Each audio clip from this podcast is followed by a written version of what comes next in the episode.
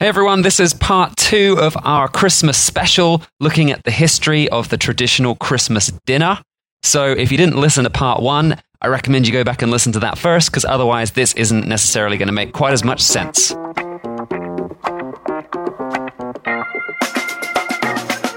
Welcome to The Dish, the culinary travel podcast focusing on the stories behind world famous foods. We are your hosts, Tomo and Megsy from foodfuntravel.com. Join us for tasty histories, destination food guides, and more.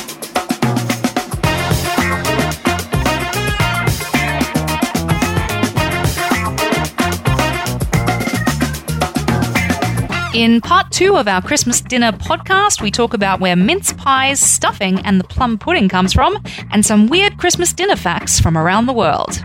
Plus, the worst Christmas dish ever Brussels sprouts.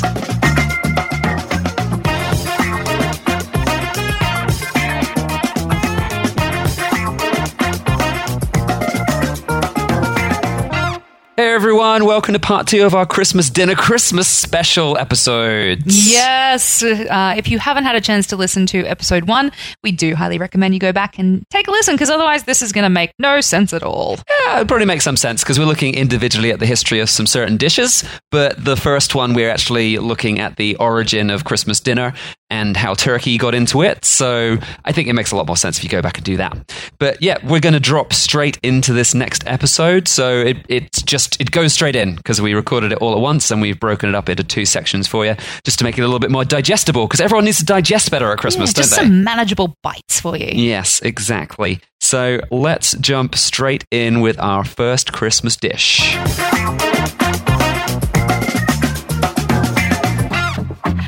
I actually, um, to do this, I looked up the traditional British Christmas dinner to see exactly what things were involved in. Because I know what you like on the table, but it doesn't necessarily mean that that is what qualifies as the classic British. Well, yes. so, of course, that brings us to Brussels sprouts. Oh no. No one ever needs to be brought to Brussels sprouts, and Brussels sprouts never need to be brought to people ever.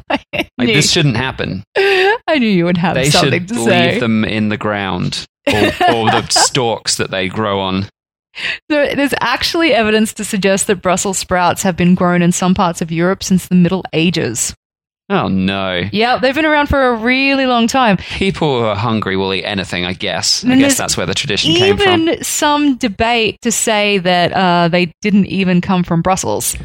Yeah, I actually assumed that they just didn't come from Brussels and that was made up. But then I assumed that turkeys weren't named after Turkey, and apparently they are. So Well, the Turkish merchants, yeah. who knows? Yeah, so there is some evidence to suggest that they were actually being cultivated elsewhere, but they were just referred to as little cabbages. Yeah. Well, they are like little cabbages. You take all of the bad taste of cabbage and condense it into one horrible ball of yuck.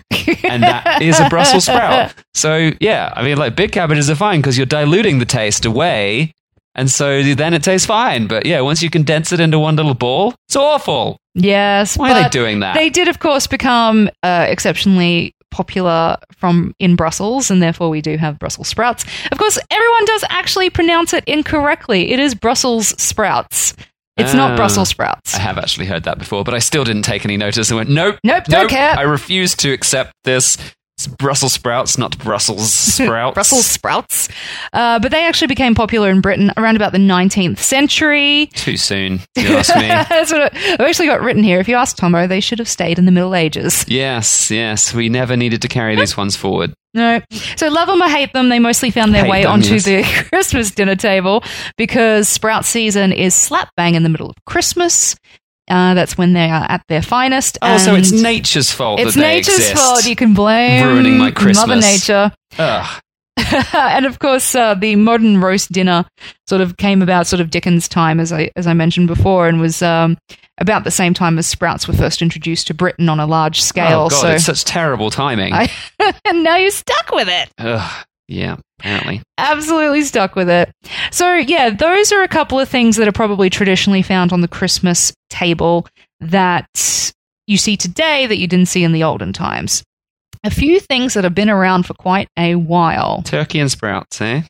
And cranberry sauce. Yeah, so they're they're the new additions. They're the new kids on the block. Yeah. Of course, we do have the good old English mince pies. Yeah, just mincemeat pies or sweet mince pies? Uh, sweet mince pies. Ah, desserty pies. Yes. So actually, the mince pies can be traced back to the 12th century and the return of the European Crusaders from the Holy Land, apparently. So a few guys came back and they have the, their newly learned Middle Eastern methods of cooking, which then combined meats, fruits, and spices, and that became very popular at the time. By the late 14th century, a recipe for a kind of mince pie had already made its way into one of the oldest known English cookbooks, so it's been around for a very Ooh, long time. Old recipe. And then by the Victorian era, the meat of mincemeat began to be dropped from the dishes, making them into the fruit pies that you are familiar with today. Well, I guess they keep a little bit longer if they don't have meat in them, and they're probably cheaper to make as well. Exactly. That's a double whammy. But yeah, so, all the so way there back, you go. So the original mince pie had meat in it. it actually did have meat in it. Yeah. That's why. But I, I think they still traditionally they can have suet in, which is meat fat. The little white bits you sometimes see in mince before you cook it, and then that will dissolve into the dish yeah. when it's cooked. So they do actually have some sort of meat product in them. Although I think they probably make it with vegetable suet now, Probably, yeah, to make that it will also keep better and it's vegetarian. But I have to say, I was quite confused when I first tried a British mince pie and discovered that it was full of fruit. I was like, what is this? What is this? Is crazy. Yes. But yeah, it did originally contain meat. Of course, your favorite, as you mentioned, the old fruit pudding, plum pudding my on the non-favorites, table. my You love Brussels it. sprout equivalent of not interested. so some say that the plum pudding dates to the early 15th century when plum pottage it was a savory concoction heavy on the meat and root vegetables was it was served in the start of a meal. So i don't i don't understand. This is where they say that it started from. Yeah plum in the plum pottage or plum pudding is just a generic term pretty much for any sort of dried fruits and stuff that they had in the days. So yeah for some reason they think, seem to think it came from this plum pottage that was a savory thing that was quite meat heavy and then they started to rather than use the meats and the root vegetables it started to be incorporating more dried fruits and raisins and currants and prunes Well, it sounds like the same sort of story as the mince pies, really. They're like exactly meat yeah. and fruit together was a classic combo, and then they eventually started making it more of a, a non-meat dessert. Mm. So then, but it was still sort of a, a bit more of a savory dish up until about the end of the 16th century, where dried fruits became more plentiful in England. So they, yeah, started to move more towards the fruit side of things and started to make it just more of a, a sweet dish. But there is actually a popular myth that the plum pudding uh, has a strong association with Christmas that goes all the way back to medieval England, where there was a particular type of pudding that was made with 13 ingredients to represent Jesus and all of his disciples. And that they incorporated the family into the making of this particular dish by getting every member of the family to take turns to stir the pudding with a wooden spoon, and they had to stir it from east to west in honor of the wise men. This is strange because I we used to have this tradition at home when I was growing up that everyone would stir the pudding. Yeah, I, that's I don't where know it comes if it's from. this, and we definitely didn't obey the east to west thing, but it was just sort of like it seemed more like it was just part of being in the family and doing family stuff. I didn't realize that there was any actual tradition, and I wasn't told about it being a tradition. No, I, I think it it's just been incorporated. Well, it could be a coincidence, or it could be something that's just been passed down for so yeah, long. and no one knew that it was actually originally a specific ritual. It just became a Christmas tradition, and it's what you do. It's the family tradition. But actually, uh, yeah, it very much was set in the celebrating of, of Christmas and to I- represent Jesus and his disciples in the in the pudding. I really just assumed it was because mum didn't want to do all the stirring and she outsourced it to the kids. Well, Like, there's that too. I figured that was the main reason, but yeah, who knows? Maybe well, there it was, was some tradition. mom in medieval England that was Yeah. that was sick to death of stirring. It's like you kids can do some stirring because Jesus says so. Let me tell you a story about Jesus and his disciples. While you stir, Yeah, Mom's going to sit, and I'll tell had a you lot a of kids in those days, so it'd be pretty easy. That's true. Only two kids in my family, so you know we had to do a lot of work. But yeah, it was like twelve children or something. Yeah. Pretty easy to get them all to give it a stir. But uh, there is actually no official recipes of plum puddings really until the 17th century. So this is all just in the folklore. And of course, figgy pudding. I'm guessing made with figs. It just depends whatever dried fruit you had. Exactly. Exactly. Oh, figgy pudding. Uh, stuffing. We haven't spoken about stuffing. Ah, stuffing. That seems like something that would have been around for a long time, just related to putting it inside of birds. Exactly. The earliest uh, evidence is from a Roman cookbook. Oh, I don't actually have the date of Is it from Apicius, yes, first century AD? Apicius. That's like the famous Roman cookbook. Yes, that's where it's found, and it contains recipes for stuffed chicken, dormouse, Dormouse. hare, and pig. Mm. Dormouse. Stuffed dormouse? That's what it says. s- are they stuffing a dormouse in a chicken? No, they were the things that were being stuffed because they were mostly stuffed with uh, vegetables, herbs and spices, nuts, and spelt. But apparently, back in the day, it did frequently contain chopped liver, brains, and other organ meat. Yeah, because actually meat stuffing, stuffings made with meats are also quite traditional. Mm. So, yeah, and you can just stuff meat inside meat. Why not? It's carnivore's dream. Yeah, so stuffing Carnival Christmas. Carnival Christmas indeed. Leave your vegetarian cousin at the door. Yeah. All right, and then of course we do have the very British thing that is the Yorkshire pudding. You see, we don't have that at Christmas. Ah, see, this was listed as a thing that was definitely Now, you see, I think this is a regional tradition very possibly. I've listened to other people talking about Christmas dinner. I can't remember who it was now, but it was on uh, it was on off menu with uh, Ed Gamble and James Acaster. Oh, And one of the dudes on there, who I can't remember who it was, maybe it was Richard Osman, he was talking about Christmas dinner being his favorite dish. And he was saying they have beef and turkey. And of course, if you have beef, you have Yorkshire pudding. So Yes. maybe it's like if you're from the north and you have beef as part of Christmas, then you're going to have Yorkshire pudding. But we never, ever, ever have beef as part of Christmas. We have ham or turkey or goose. Ah, so it's a northern thing, which would make make sense. That's where it's from. That's where it's from. Well, it could be. I don't know. That's just my guess. Yeah. Uh, the first recorded Yorkshire pudding recipe appears in a book called The Whole Duty of a Woman. Thanks. And for those who don't know what a Yorkshire pudding is, just in case, I don't know how popular it is in the US, but I mean, it's basically just batter. It's, it's almost like pancake batter, but you put it in the oven to bake and you throw it in lots of very hot oil in little individual containers Ah, in the oven. And then when it hits the oil, it's so the air just goes straight into it and it puffs up. that is so it's how like it's a- made today. But oh, in the old ones would have been a bit denser, I guess. Yeah, so But yeah. Uh, so yeah, originally in a book, uh, The Whole Duty of a Woman from 1737, so quite old, and it was listed as a Did you say the book's called The Whole Duty of a Woman? yes, this, I guess 1730 was not the most uh, feminist sex- forward yeah. time. Yeah. yes, I'm pretty sure there was a, a whole list of chores that a, a good woman should adhere to every day, plus cooking and taking care of those unsightly children. As long as they stir everything, then Yeah. yeah, got them Uh, doing the work. But actually, back then it was listed as a dripping pudding, and cooks and women in the north of England devised a means of making use of the fat that dropped into the dripping pan. So uh, while they were cooking the roast meat above, the fat they would put this batter yeah. in the bottom of the pan, and well, as you mentioned, the oil, but the oil was the, actually the fat coming from the roast meat, and that's where they got it. That's where the Yorkshire pudding originated from. Well, I mean, I would say even today, if you're going to make a really good Yorkshire pudding using fat from the beef, is going to be better. But it's just that who got time for that? like, yeah, it's and getting that much meat, you have uh, that much fat to cook enough Yorkshire pudding. You have to have a lot of meat and a lot of fatty meat. Yeah, so generally this was uh, something made more by cooks. Uh, yeah, for a household, not just at home. Yes, and or even yeah. Apparently, the Yorkshire pudding was served often as a first course with a thick gravy to tell to dull the appetite with a low cost ingredient, so that uh, other diners would not eat so much of the more expensive meat in the next courses. So if you if you happen to be the cook of a very uh, wealthy but tight. Like aristocrat, Yes. they'd be like, "Give them the, give them the Yorkshire pudding yes, first. Let's get the guests fed up so they won't eat all the beef. Exactly. And then I'll have more for myself.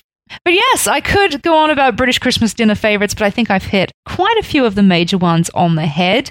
And uh, now you kind of know an interesting sort of story of, of today's Christmas dinner and how it all, where it all came from.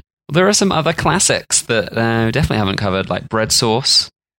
It is uh, literally sauce made from bread. I did not see bread sauce on the menu. See, I, See, it depends who you are and what traditions you have. that's true. but it's obviously just a way to use leftover bread to make some stodge. that'll fill you up. So you're not going to eat the meat. Exactly. It's, It's, the these- same trick as the Yorkshire pudding. It's all these tricks so that all the good meat was not going to the guests. And of course, roast parsnips. Well, I mean, they were roasting stuff anyway, so I'm assuming It's just a roast veg. it's yeah. a roast veg, and parsnips are a winter vegetable in the UK, so that's Mhm. why you're getting them November, December time. They're ready to go, and you roast them up. I know some people have roast carrots as well, but I never had roast carrots for Christmas dinner. That was never a thing. Oh, I think we used to have roast carrots. Yeah, I think a lot of people do, but no, we had parsnips. Bit of like honey drizzled over the top. Yeah. yeah, I know that's it, of like that. caramelized sort of carrots. Some people even put cinnamon on. That's way too much. Yeah. But um, yeah, we had boiled carrots. My dad likes boiling everything. He's he's a boiled vegetable fan for some reason. It's the British way. no, it's silly. So yeah, just boiled sprouts with boiled carrots. Yes. So pretty much yes. Of course, uh, things have everybody has their own little particular traditions, but it does seem like Charles Dickens' book becoming exceptionally popular actually helped spread this sort of idea of of you know today's Christmas dinner, and that's what we have today as remnants of his book and you know on our tables and also in, in the way that we celebrate Christmas as a as a general you know family gathering sort of event. You know, whether or not you are religious or not, people tend to celebrate in a very similar way. I do have a few interesting facts about Christmas dinners. Um, so yeah, if you want to check out some notes on all of those different things that we just talked about, head to foodfuntravel.com slash Christmas dinner podcast.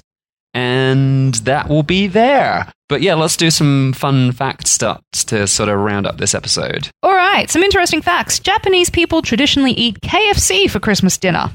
What? Yeah, it is all thanks to a successful uh, Kentucky for Christmas marketing campaign that happened in 1947. Wow. I didn't even realize there was KFC in 1947. Apparently so. Let me Is this just one of those made up internet facts? Don't don't tell me that. Fake news. Oh, f- it was founded in 1952. Ah, boo. I think it's still okay. We'll call that a fun fact that's not real. It's a fun fake news. Are you sure it's not KFC as in Korean fried chicken? I mean, it's like the most successful KFC marketing campaign that was done before the company was founded. That's oh, I wrote impressive. it backwards. It was from 1974. ah, 1974 would make a lot more sense. All right. So, yes, it's all thanks to a successful Kentucky for Christmas marketing campaign in 1974. It was first aimed at foreigners living in Japan, where they offered a KFC Christmas dinner that contained chicken and wine because it's fancy and it's Christmas dinner. Chicken, like in a wine sauce? Or just a no, glass chicken of and wine? chicken with wine. So yeah. you go to KFC in Japan and they were giving you a glass of wine on the side? Apparently so. Well, just Um, fancy. So it was meant to be a meal that sort of resembled food expats and tourists had at home. And it was hugely successful with the locals. And uh, they started promoting it every year until it actually became strongly associated with the fast food chain. And so now Japanese people go to KFC for Christmas dinner. that is very strange. Candy canes were invented to shut kids up in church. uh, legend has it that candy canes were invented in 1670, Wow. where a, a choir master of the Cologne Cathedral commissioned uh, candies shaped like a shepherd's crook so that they could be handed out to the children attending his service and uh, to keep them quiet. and the stripes were brought in later, but yeah, it was. Uh, it was like, shut them up, please. And that's how they invented candy canes. Hmm. Back to the turkeys. How many turkeys do you think would be consumed in the UK um, at Christmas time? Just specifically at Christmas, um, let's say 20 million? That's a lot, isn't it? 10 million. 10 million is correct. Yay! Ding, ding, ding, ding, ding. Uh, you get 10 million turkeys consumed in the UK, 22 million in the United States. It's a much bigger country. It's a much bigger country, a lot more people, a lot of people live in turkey. But it's six times more population ish, five or six times more population, but only twice as many turkeys. So they're obviously eating a lot of ham. yes. Yeah, definitely. Or, or other things. Other things. yeah. And then the next after that is about 2.4 million for Canada. Quite a difference. Yeah.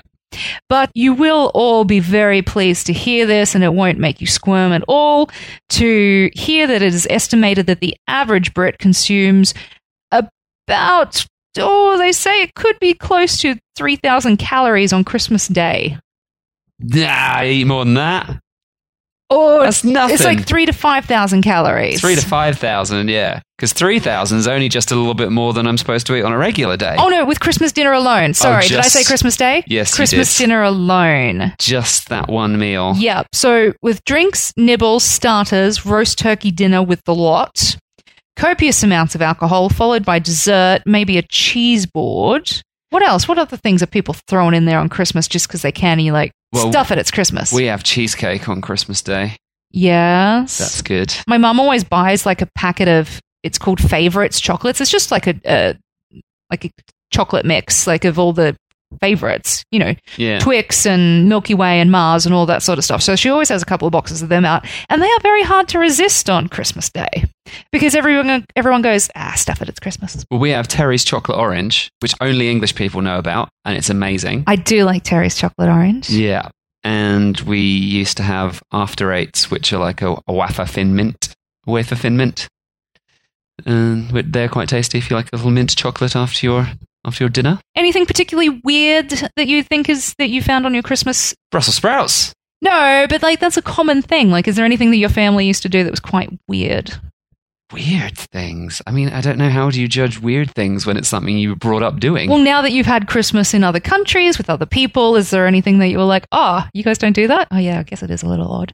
Well, I just found it strange that Australians eat salad on Christmas. Well, it's hot. no, I know it's hot, but I'm like, it's still strange. It's not Yeah. Christmas food. We will salad. have a salad. We'll probably have a roast chicken. Turkey has kind of become more popular in Australia, but still mostly roast chicken or Some a ham, roast def- potatoes. roast potatoes. We might even have, you know, throw some uh, prawns on the barbecue. Yes, that's how it's pronounced properly.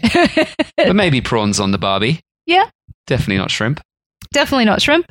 But uh, yeah, a few of those different things. But yeah, we will have salad because it's hot. Yeah. Usually we'll have a Christmas lunch and then we'll go for a swim, play some cricket outside where the rest of you are all dark by three o'clock. Watching bad TV that's family friendly and. What's uh, your ultimate Christmas movie?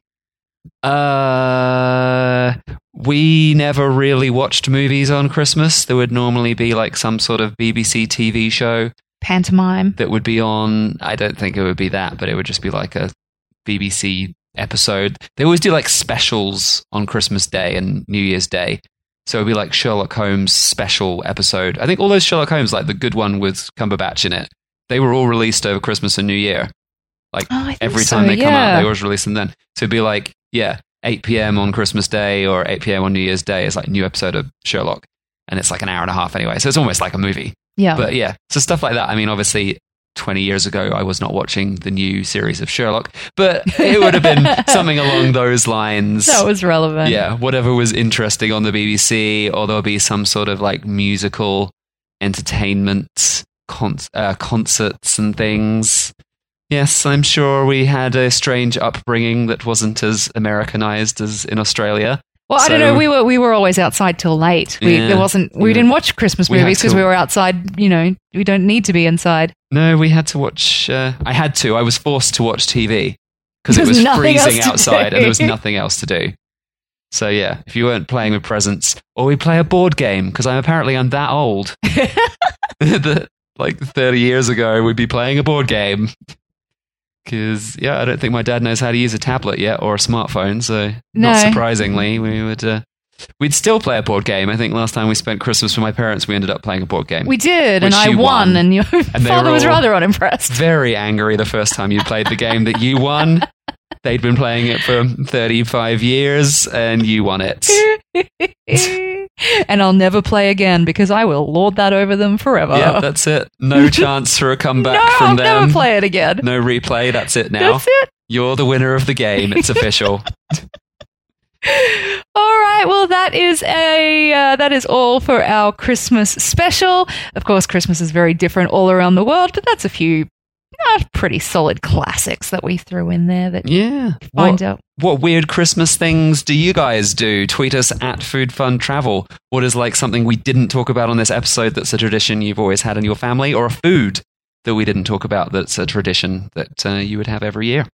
Let us know. We'd be interested to know some of these unusual foods. I mean, now that I've celebrated Thanksgiving with a lot of Americans, there is like new dishes that I associate with festival, like festive eating. I don't know if they have them at Christmas though, but I know at, at uh, Thanksgiving they have things like pecan pie, which I love, Mm-hmm. and also like stuffing that's basically really coarse rather than ground bread, like chunky bits of bread with bacon and other bits in.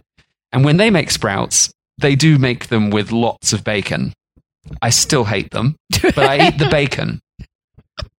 Uh, and yeah, so yeah, some interesting things that I've discovered. I don't know if they have that stuff at Christmas though.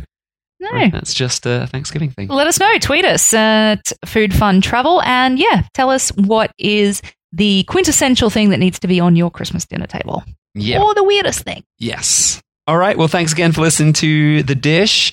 Uh, of course, rate and review and subscribe if you haven't subscribed already and you've been enjoying listening to our show. I'm sure you probably already- already subscribed if you've listened to a couple of episodes. Most people do. Uh, but if you haven't, do it right now. And of course, leave a nice review. Five stars is the only rating. Everything Yes. else is, is not right. Give it's us- not the right one. Yep, five stars for Christmas. Yeah. That's what we're asking for. That's it. It's Christmas. Come on. Be nice. Be nice. Don't be a Scrooge. Don't be a one star Scrooge. Be a five star, I don't know, nice person. Is there who's the nice person in that thing? In that Bill Murray. Bill- he's Scrooge. He's, no, but in that other show, Very Merry Christmas, isn't he like nicer? I don't know. no, I don't know. I don't know anymore. Maybe he's Bill Murray's more of a three star Christmas giver. Yeah. To give you a little bit of something, but he's give not going a to give give you us the, a Mickey Mouse. A Mickey, Mickey Mouse five star. stars. Yeah. yeah. Would he do that or a, Or Kermit the Frog. No, give us a Kermit the Frog five stars. Oh yeah, he's definitely a five star all the way. definitely Yeah. Kermit Frog's Christmas Carol or the Muppets Christmas Carol. That's five stars. Yeah, we're Yeah. five stars. We're, Don't be a Grinch. Nah. Be a Kermit. Why not? And yes, we'll see you in the new year for some more episodes, hopefully two weeks from now, or who knows, they're already out because that's how podcasts work. We've already learned that already. But if you're listening to this in real time, hope you have a very Merry Christmas. I hope you eat too much. Remember to wear your stretchy pants, and uh, calories don't count on Christmas. oh, I wish that was true. If it's true, if you believe it, Tom. I don't think it is. I don't think that that's how calories work. I don't think it's just about believing things. Because otherwise, I would be a lot skinnier. You just don't believe hard enough. You're too cynical in the back of your mind. You have to truly believe. Nope. that will never work. All right, cheers, everybody. See you in the next episode. Thanks for listening to The Dish. Don't forget to subscribe and keep this podcast on the air by giving us a five star review on your preferred podcast app or channel. Also, come join our foodie community on Facebook in the Food Worth Traveling For Facebook group. Catch you next time.